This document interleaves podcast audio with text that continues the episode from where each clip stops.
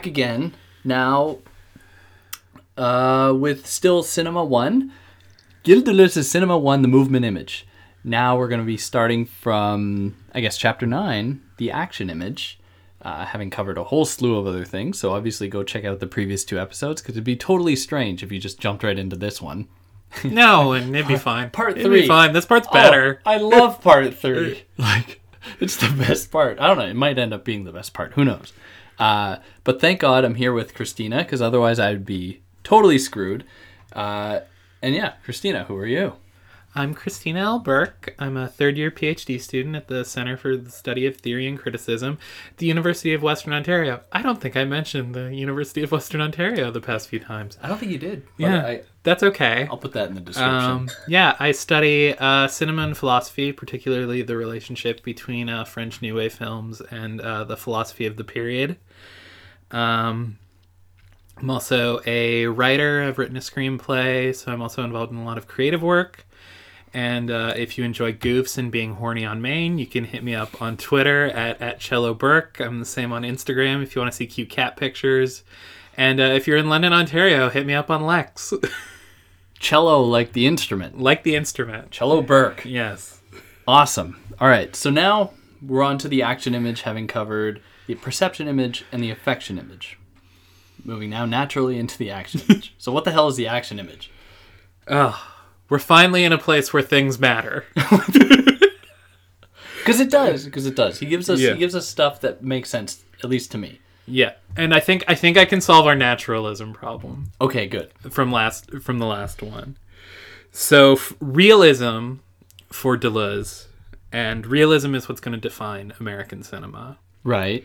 Realism is based on a defined milieu Okay. Yeah.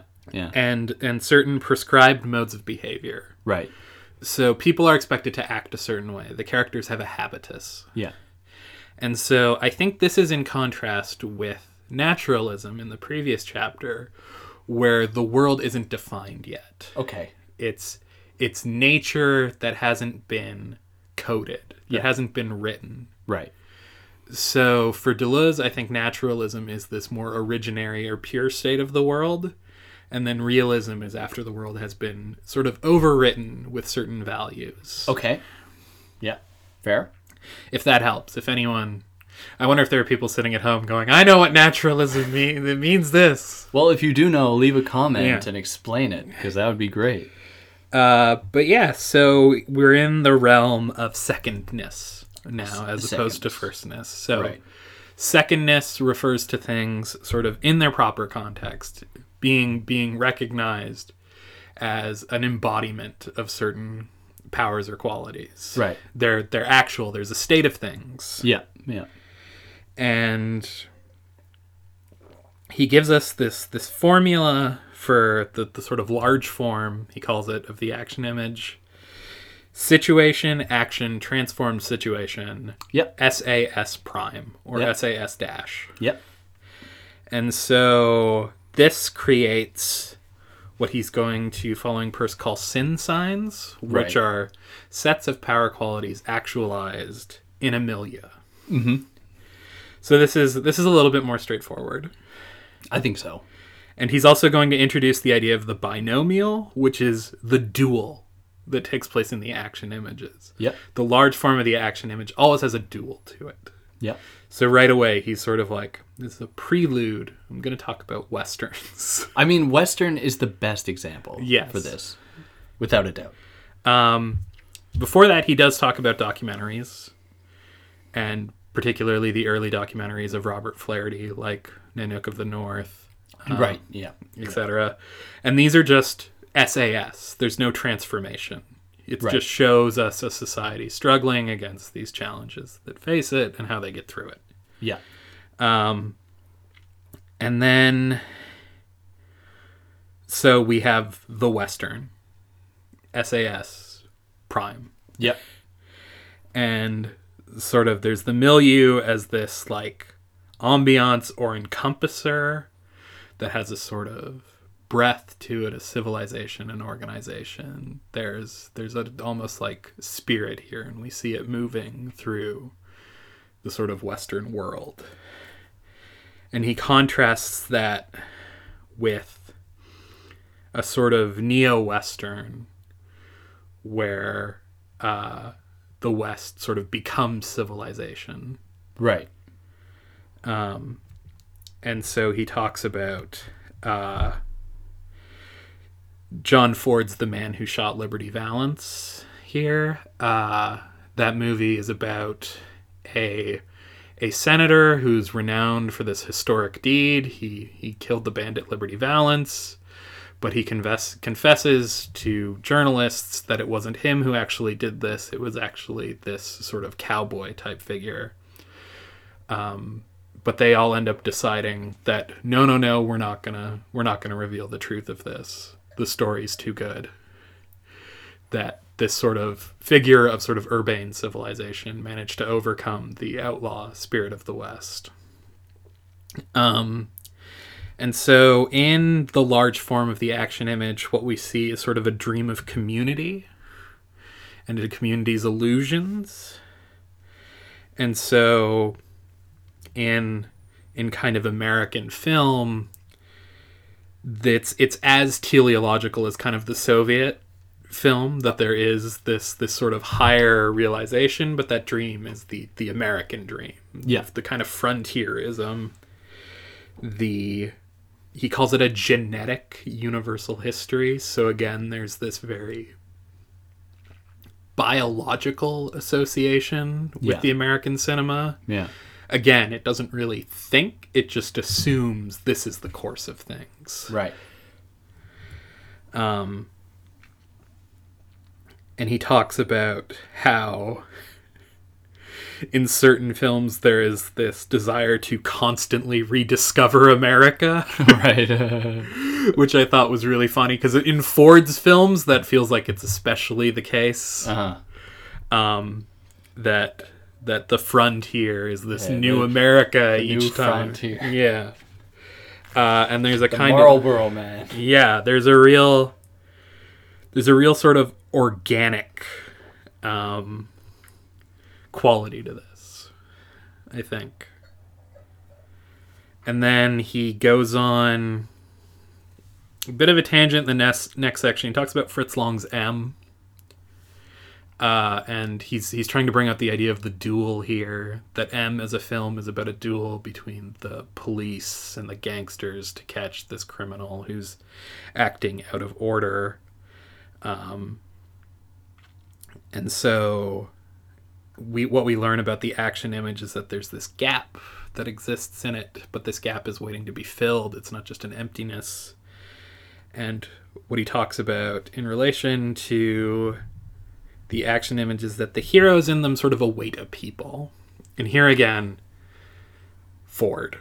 Right? Yeah. Like Ford's Westerns or something like High Noon or something like that. All these films, there is there is a lone hero who rises within the community and then the community is realized through his actions. Right. Um, And the situation that you know we are first presented with necessitates the action. yeah. Like it, it is in some sense responsible for the action that then changes that situation Yes. in the end. Yeah.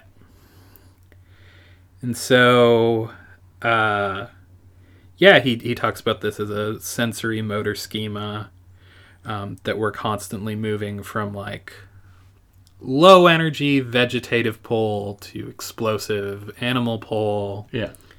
Uh, it's just built into the structure to it. Uh, the global situation becomes these micro situations. Um, and then he goes off on this weird thing where maybe not that weird, but it's strange to me that he starts talking about the actor's studio. yeah. I mean, you tell Uh, me. I, Sure, I, I, I know what he's referring to to this. He's referring to the films of like Elia Kazan, the early Marlon Brando films, so Streetcar Named Desire, On the Waterfront. right. Yeah. Yeah. Yeah. these yeah, sort yeah, of yeah, films. Um, and so he he talks about how in this ty- style of performance, it's only the inner that counts, Yeah. and um, object and emotion become the sign of this genetic history that he talked about before. Uh, but there's still this kind of this this permeating situation that calls for these explosions of emotion, right?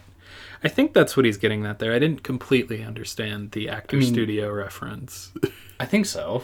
I, I think that that's fair. I, Yeah. and there's no, I couldn't give you any better answer. yeah, it's it's it's a strange it's a, it's a strange departure because I don't know anyone has viewed uh, that that way. I think most people would just talk about Elia Kazan, but it's he he wants to bring in that style of performance and suggest a continuity between the I guess the more sort of deliberately performative acting of the 40s and Yeah. then the method acting of the 50s Sure.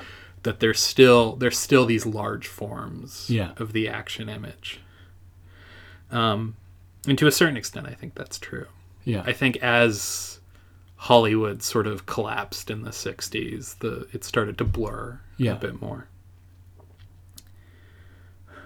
and so then we get the small form Mm-hmm. of the action image yep. or uh, asa prime So as opposed to SAS, where situation, action, new situation, or SAS prime, sorry, new situation. Now we have ASA, action, situation, new action, or action prime. What the hell does that mean? For some reason, okay, tell me if I'm wrong. I couldn't get Blue Velvet out of my head when thinking about this.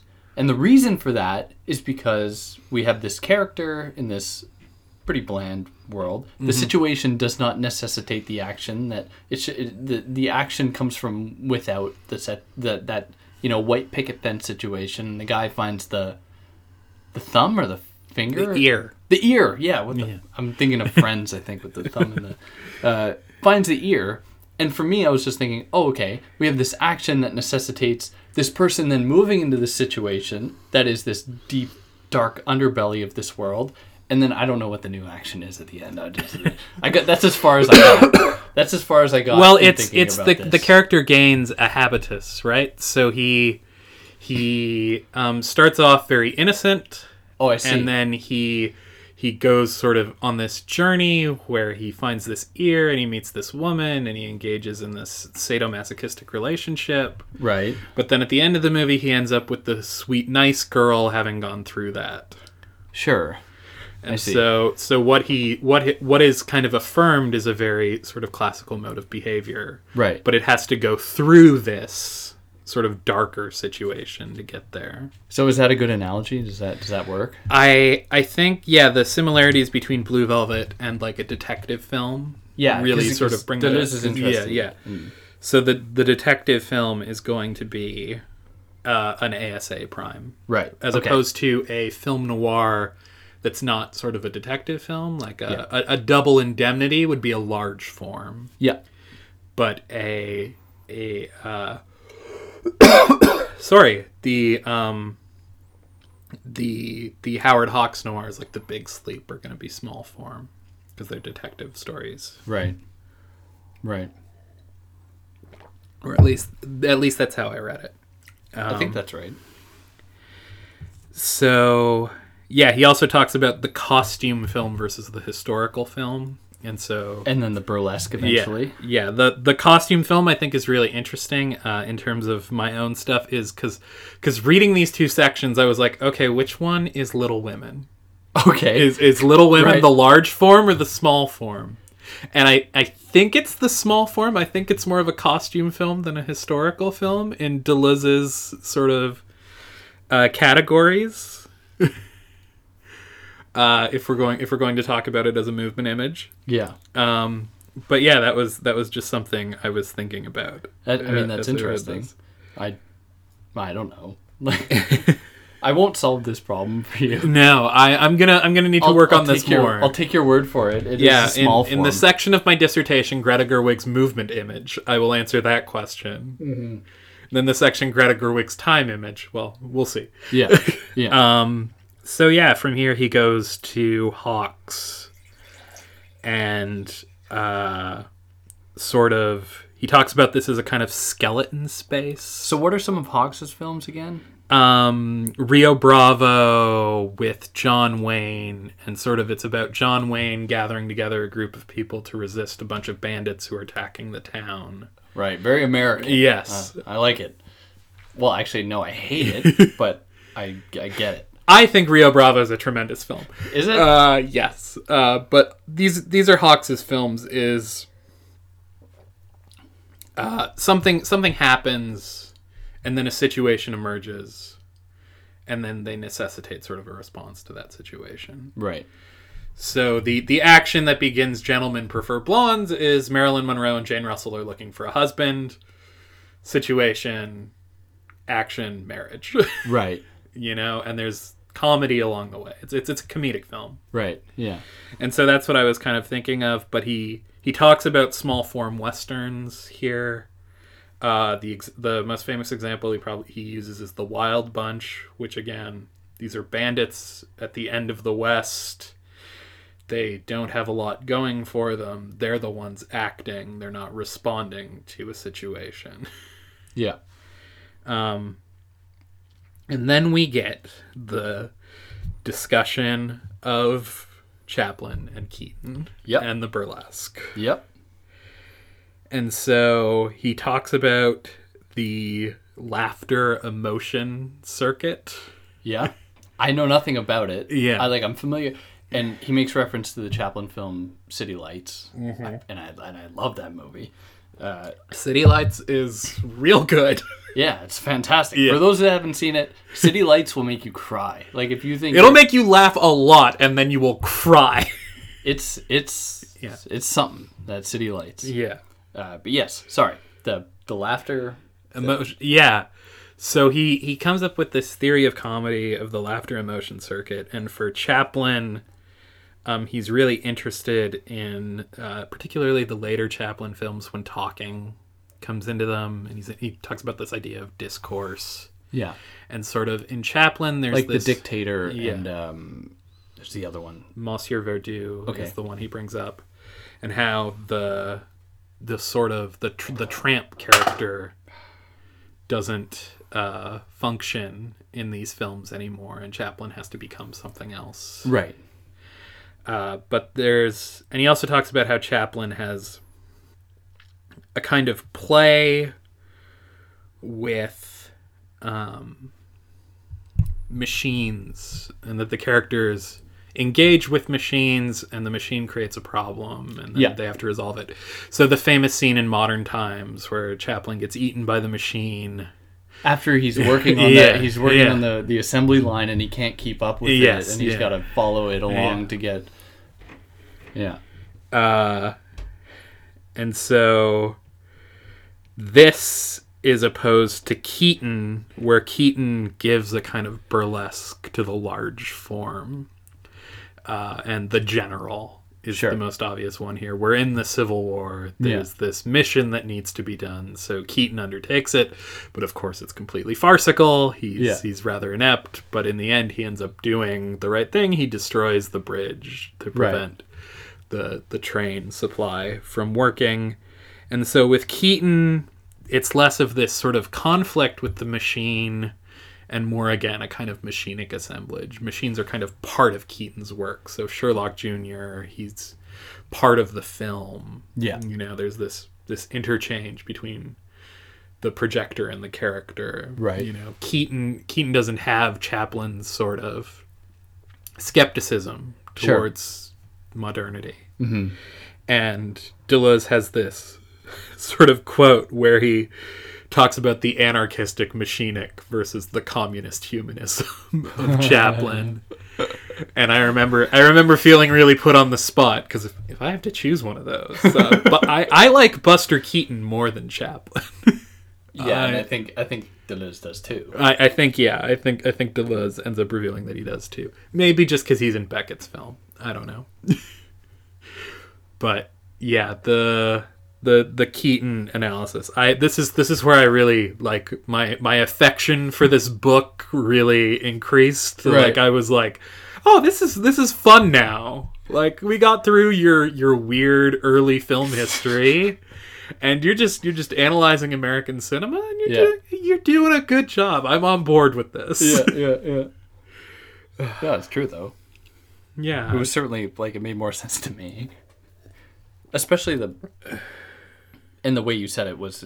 I don't need to make it any better. I'm just reiterating it, like the kind of blending and Buster Keaton with the, with the machines, yeah. and that is that is for those people maybe not so familiar with it is a very important thing in his work, uh, because we are machines to some extent. We are comprised of machines, and machines are essentially what we interact with. They they have their own autonomy. They have their own kind of patterns, their own ways of being, and we shouldn't forget that. And we shouldn't just subsume them under a big Oedipal umbrella. That's just one, you know, misstep. Anyways, What work sorry. could you possibly be talking about? Sorry, sorry, sorry.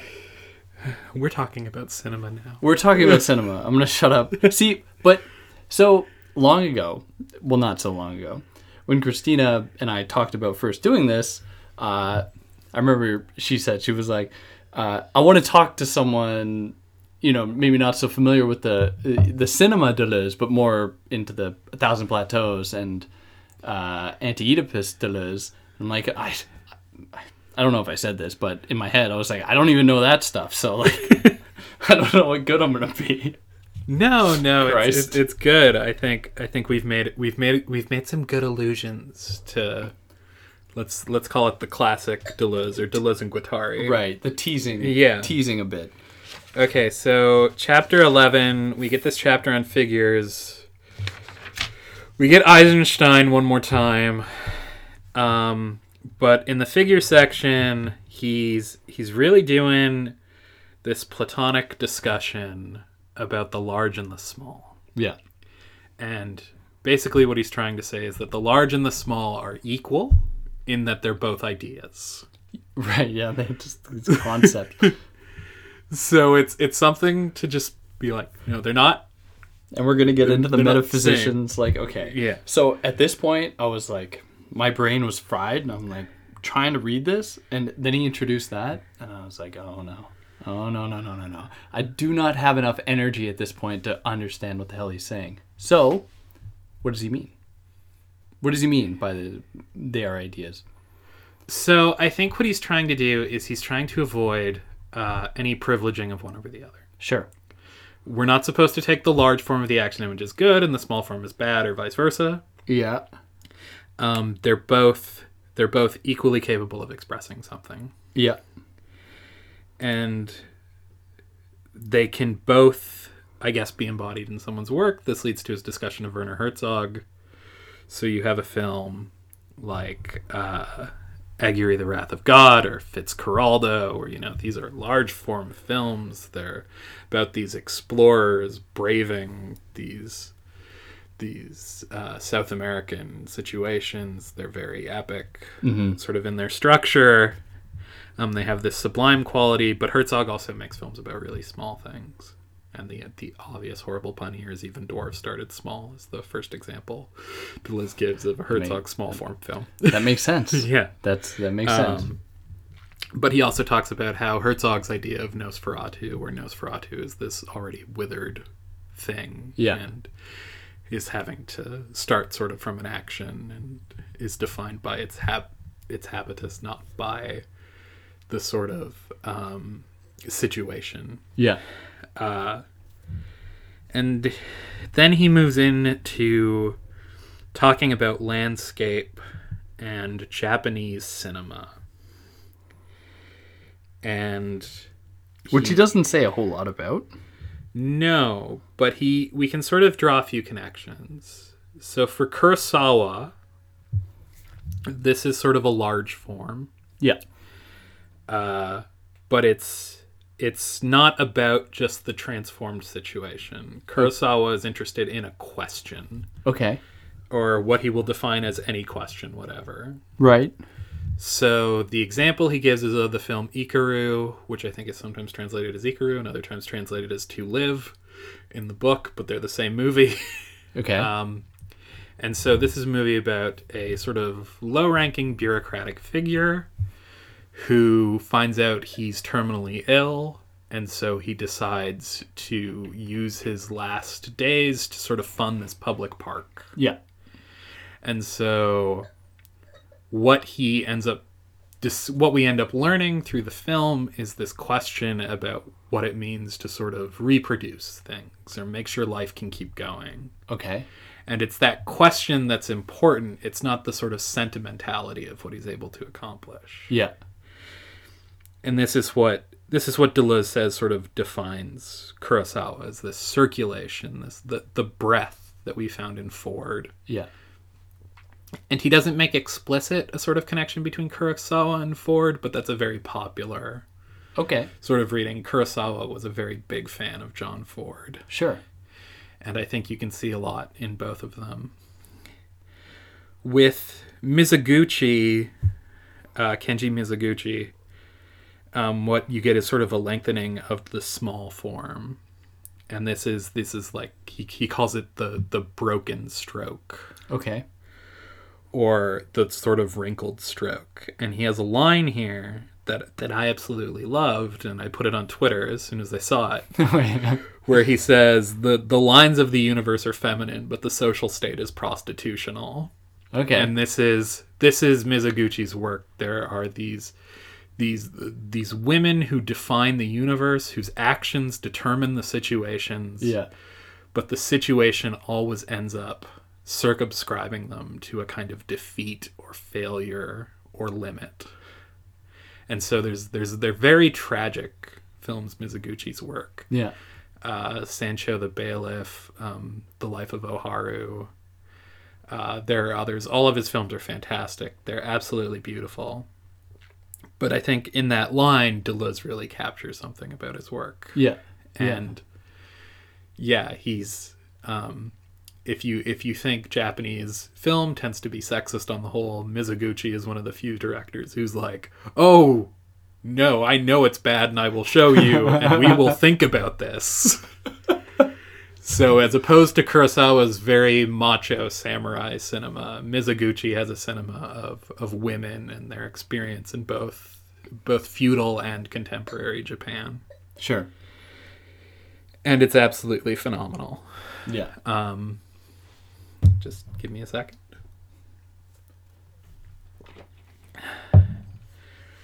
So moving on from there, we get to chapter twelve, Here we go. crisis of the action image. What was wrong with the action image? Oh. What, what, what happens to the action image, Christina? Tell me. well, first, are you ready for one of Deleuze's favorite late book twists? Always. Thirdness. Yeah. Oh hey, every chapter of this book is divided into thirds. Oh shit. yeah, there's always three sections, Yeah, three sub sub chapters. Yes, because you need thirdness to represent mental relations or thought. What a Hegelian. I think he I think he's got to dial this back a little bit. But it's it's not synthetic. Sure. Sure. It's it's not synthetic. yeah. A triad is not a there's no negation. You're right. Third thirdness does not negate right. secondness. Secondness does not negate firstness. Yep. Yep. Yep. Yep. Yep. Yep. So we're stuck with this thirdness, this Yeah. kind of love triangle Yes, at and the heart of this book. and it will be in the second one too. Each section is in three parts. You should have waited for that punchline after I'd read that one, it would have really blown me away. But yeah, that's that's that's one of my one of my things where I'm just like, oh, you you jerk, you you. And this and and and the, and the Marx brothers embody this this this thirdness, this one, two, and threeness. yes, uh, It all comes down to the Marx brothers. it really does. Marx Brothers and Hitchcock, yeah, Marx brothers, Marx brothers and Hitchcock. the two poles Yeah. of uh, thirdness. Yeah. yeah. Um, yeah, so, uh, yeah, the the Marx Brothers. You have, uh, I think it's Harpo who's firstness. Yep. Uh, Chico, who's second, and then Groucho is third. Yep. He's the sort of interpretant. Yep. Um, but of course, because all three participate, they all belong to thirdness. Right. Uh, and so when he gets into Hitchcock, he comes up with this fascinating thing that everything in Hitchcock is interpretation. Yep. And so the criminal kind of always does his crime for the innocent man. I think Yeah. that's really fascinating. Uh, and you can see this in like North by Northwest, uh, The Wrong Man with Henry Fonda. Um, it goes on. The Yeah. Hitchcock oeuvre is this entirely. And he he seems to praise Hitchcock for like acknowledging that there isn't just the director and his film, the public plays a role. Here we get the spectator. Yeah, we get the emergence of a spectator. And so we get these sort of intellectual, very intellectualized feelings on the character's behalf. They're thinking about their situation. And then there's a sort of evolution of relations here. Um, and this can become tragic, as in Vertigo Sure. uh, but oftentimes is kind of like comedic or ends positively. Um, or you get something like The Birds, which ends in this weird sort of uh, balance between nature and people. Um, and he talks about how in Hitchcock, characters become assimilated to spectators they are watching themselves. Rear Window is the most famous example I can think of here. And this is going to create a rupture in the sensory motor Right. that was so important before. But Hitchcock isn't going to take us there. Hitchcock is fine with mental relations, but he's not going to make them self reflexive. Mm-hmm. They're not going to begin to wonder about their situation. So this is the crisis of the action image. It's put to its limit in Hitchcock. The action image is a kind of spectator figure thinking about their situation. Yeah. Uh, Yeah. Or in the Marx Brothers. Yeah. The Marx Brothers resolved it. yeah. And so in the second section, he's going to kind of finish up with American cinema. yeah. And so uh, he talks about the kind of fundamental Bergsonism of cinema, the sort of open totality and event in the course of happening. Right. Um, An Italian neorealism. yes, we'll we'll get to that. We're gonna close with that, ish, that and the French New Wave.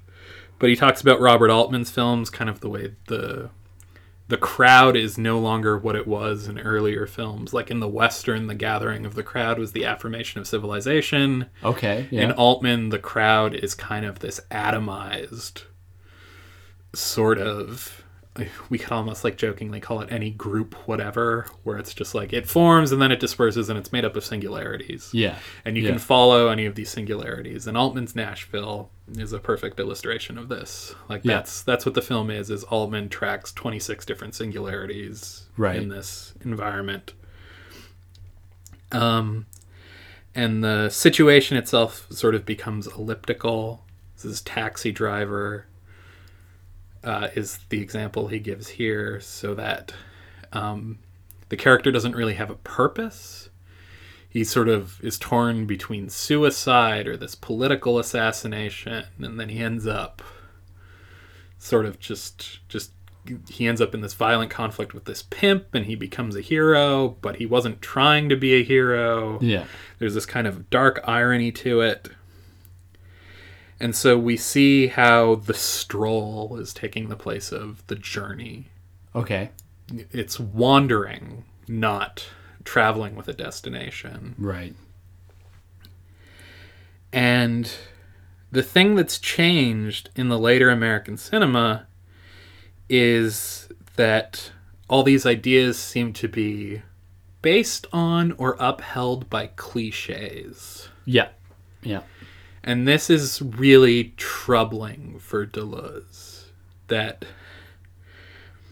the problem with the post war cinema is going to be this endless production of cliches. Yeah. And for him, American cinema is only able to get out of these cliches negatively. Yeah. So through like parody or through a kind of like irony of Taxi Driver, Mm-hmm. it's never going to think Right. these cliches the way European cinema is going to. Or it's never going to resist Yeah, yeah, yeah. the way European cinema is going to. So he's going to kind of leave American cinema behind here with one sort of notable exception and a name he hasn't said so far in this book. Orson Welles is going to be really big in the time image, and a few classical directors will get us to Welles. Oh, really? All right. Um, but yeah, so I I think my response to this would be that he's somewhat right about 70s American cinema Being cliched or being being only to negatively extricate itself Sure. from cliches and yeah, that yeah, yeah, yeah. I do think he has a point that the new Hollywood is this reaction to classical Hollywood, and it mm-hmm. takes so much of that imagery onto itself and try and can't get out of it. Yeah. That cinema's past, its like birth moment, kind of haunts it Yeah. perpetually, and that it's still dealing with the same ideas. Yeah. Yeah. What I would say is that in the late 80s, so four years after he wrote The Time Image, with the release of Steven Soderbergh's Sex, Lies, and Videotape, and the American independent film movement, is that we do get something like an American Time Image. Oh, okay. And I would point to directors like Soderbergh, like Tarantino, uh, like eventually Wes Anderson, and stuff like that, who do things that aren't just the negative sort of dispersal of cliches. Like parody or Yeah. sure. that they actually do sort of get to something European with a heavily European influence Right, of course, of course. uh, or a heavy Japanese influence or whatever. Right. um, there there is eventually an American cinema that I think does. But think- what about Jim Jarmusch? Perfect example. Yes, absolutely. I, I Jar, Jarmusch is part of that generation of Yeah. American filmmakers. That that's sort of the next generation who who would finally sort of rid themselves of of having to negatively fight these cliches and whose characters can wander without this this this resistance Yeah. that they they find a kind of like if just using pulp fiction as an example that movie is a movie about cliches. But there's an awareness to it Yeah. and a sense of how the universe can be ordered and how coincidence can emerge. And through its use of uh, sort of its nonlinear narrative and it's these overlapping stories that they're these forking paths these sort of crystalline ways of viewing things emerge in pulp fiction in a way they didn't in any 70s cinema really i think altman does get pretty close i think deleuze is maybe not fair to altman but I do think there we can talk about an American time image in especially the sort of post 1989 new American independent cinema. Right. Um, and that sort of takes us to the end and Italian neorealism, where uh, in the ruins of Italy after the Second World War, Yeah. you get this uh, society that is neither neither fully the enemy, though neither can it claim victory either. So, unlike in France, where you have the election of de Gaulle and French nationalism and the myth of the resistance Sure. to try and unite the country, in Italy you just have people wandering Okay. in the in the ruins after the war. And so these these characters are dealing with the the sort of cliches of the new American sort of influence in Europe, but also with the cliches of national identity that no longer function anymore. And they're in spaces that aren't complete, they're collapsed, they're they're not where what they used to be. It's it's a Rome that is without character. right. And so you get these characters who wander in any space, whatever, Yep. and they no longer have the same sense of purpose, and the stories no longer have the same sense of purpose. In Bicycle Thieves, you know, the child and his father go looking for the bike, but then it rains and they get distracted and they go off on this meander Yeah. and the story no longer cares about like what the main goal was. It's about trying to see like life. Yeah. Yeah. And so this is going to uh, be really influential on the French New Wave. But they're going to see these same spaces and these the same detachment Yeah. in a much sort of younger group of characters. And these characters are going like they they don't care what happens to them. Yeah. And you can see this in like Godard's work especially, but Truffaut's early films as well. They just they have experiences, things happen to them and they observe it. They watch the world happen. Yeah. And so this creates um they're they're kind of doing false movements. They're not they're not following the rules that are prescribed to them. And what Deleuze sees here is he talks about a sort of worldwide conspiracy of cliches. that there is this this grand sort of conspiracy to distribute roles and have people occupy them. Right.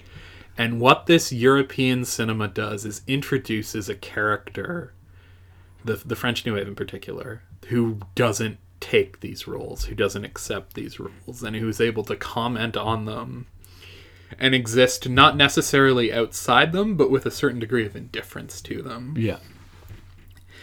And so this starts to resemble a sort of self-reflexive thinking. Okay. The the image is considering itself as cliche and resisting it and thinking against it. Yeah. And but this is this is no longer movement. Right. We're no longer the the camera is no longer part of matter seeping into every aspect of life. It is observing someone in thought. It is trying to get at uh, something that isn't in the frame. Yeah. That isn't there. There's no way. There's no way to look Yeah. with the camera at what we're seeing. We might hear something, but what we're hearing isn't even necessarily predicated on what we're seeing. So we, we, we then must recognize that we are looking at the time image. Yes, And we, we need a whole new frame to Yes, understand this. Yes, so we're beyond movement. And so what That's, cinema It's whack. what cinema 2 is going to do is be like here's how you resist a worldwide conspiracy of cliches with film. Right. So I'm going to now go on a crazy thing. I'm excited. I I assume you and most of your listeners are not familiar with the films of Jacques Rivette.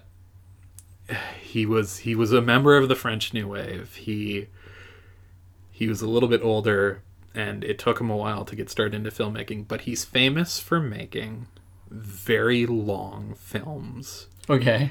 usually centered around some kind of localized conspiracy. Okay. So his most famous film, that's a lot easier to watch now than it used to be, is called Out One. It's a 12-hour film about two rival theater groups and a conspiracy they may or may not have formed during May 68. Okay. Um and it's it's just this amazing thing that's not a good description of anything. It's it has these moments where you're just watching theater performers improvise, but it also has these moments where you're watching these characters try and investigate this conspiracy. Right. This there's all this internal tension and history between them.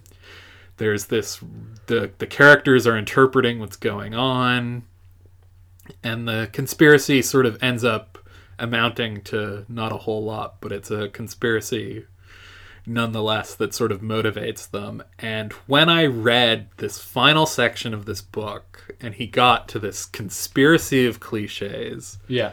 I was like, you are writing a Jack Rivette film as philosophy. Yeah. This is this is this is philosophy as like crime thriller. Right. Right. This is like this is what you're saying is that what if the world is an endless series of cliches? Yeah. These are the stakes. W- yeah what what if there were signs that resisted them and Yeah. pointed to ways out and what if signs that were bad and became a part of it Yeah. and like how do you wander through this world how do you make sense of this world and that to me is just it's it's bonkers it's like i i can't believe that like this is maybe what i think's really going on here is he's trying to he's trying to make a film of philosophy Yeah. and I think he ends up making a weirdly very exciting film, but you kind of have to go with him a bit at points. Yeah. And it's like, well, what's all this biblical stuff and choosing to choose? And it's like, oh, so when you're not surrounded by cliche, you have this freedom. But when the world becomes cliche, how do we choose to choose? What do we believe in? Yeah. how do we find our way out of it? And so the this book ends on a cliffhanger where he introduces this conspiracy and he's like, Yeah. but but there's a way beyond it. Yeah. Yeah. And that's like that's that's what I love about this book. Is like I don't think I'm going to write too many analyses using Cinema 1, but as like a setup for what comes next, I think it's phenomenal. Yeah. You're keeping me in suspense. I feel like I gotta go read it like immediately. yeah. I'm very excited. Yeah, I don't I don't love the way Cinema 2 ends. It ends a lot like a Jack Rivette film where it's like yeah, that conspiracy didn't amount to much. But hey, there actually wasn't a big threat. yeah. Maybe this book wasn't necessary. Well, yeah, I think I think there's different readings of it. We can talk about it when we get he- get there. Yeah. Uh, but Cinema 1 anyway, uh, in the books, yeah. I guess. I yeah, I went through a journey reading this cuz I I remember trying to read Cinema 1 before and I got to those affect chapters and I was just like, I don't know.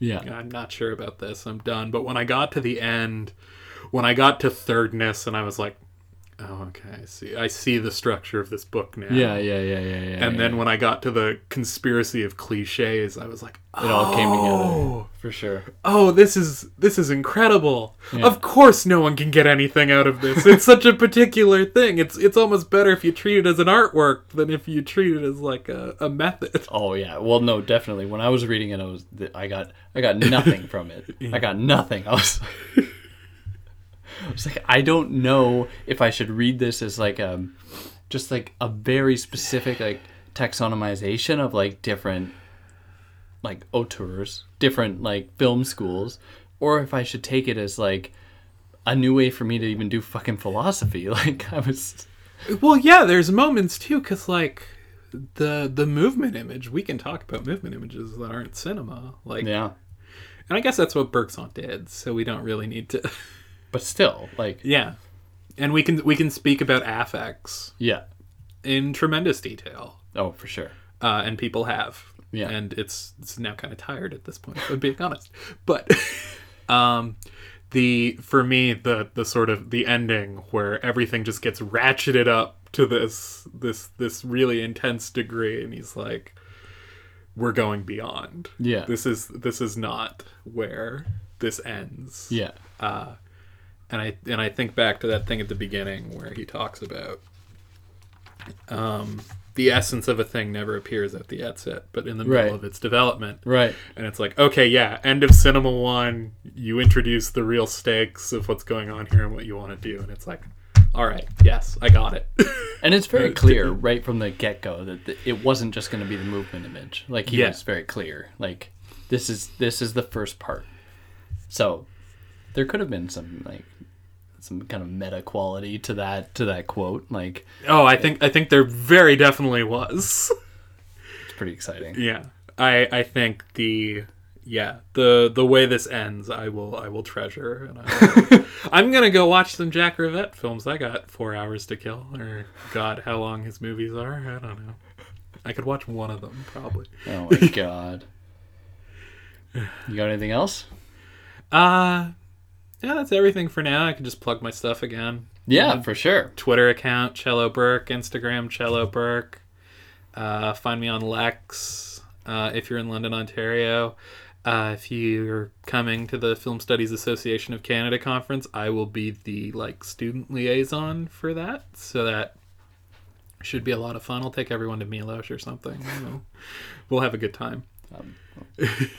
I'll sneak my way into there. Yeah. Okay. And yeah, hopefully, hopefully we talk about cinema too, because I uh, would like to. I also find it uh, a little bit more useful uh, than than I find this book, but uh, I'm I'm curious to now read it as Yeah. the solution to Yeah. a grand conspiracy. I'm I'm happy that you made me cuz like made me privy to that cuz reading this I was I didn't get it in that way, but now I think I'm going to have a different or then if I just read the time image, now I'm going to have a better kind of ground to go into that. yeah. And yeah, all right, great. So if you made it this far, I applaud you. We applaud you. It was great. Um, you know, I guess Thank tune you in. for listening. Yeah, really. Thank you for listening. And if you have any comments, you know how to leave them. Um, then yeah, all right. We'll see you next time. Take care.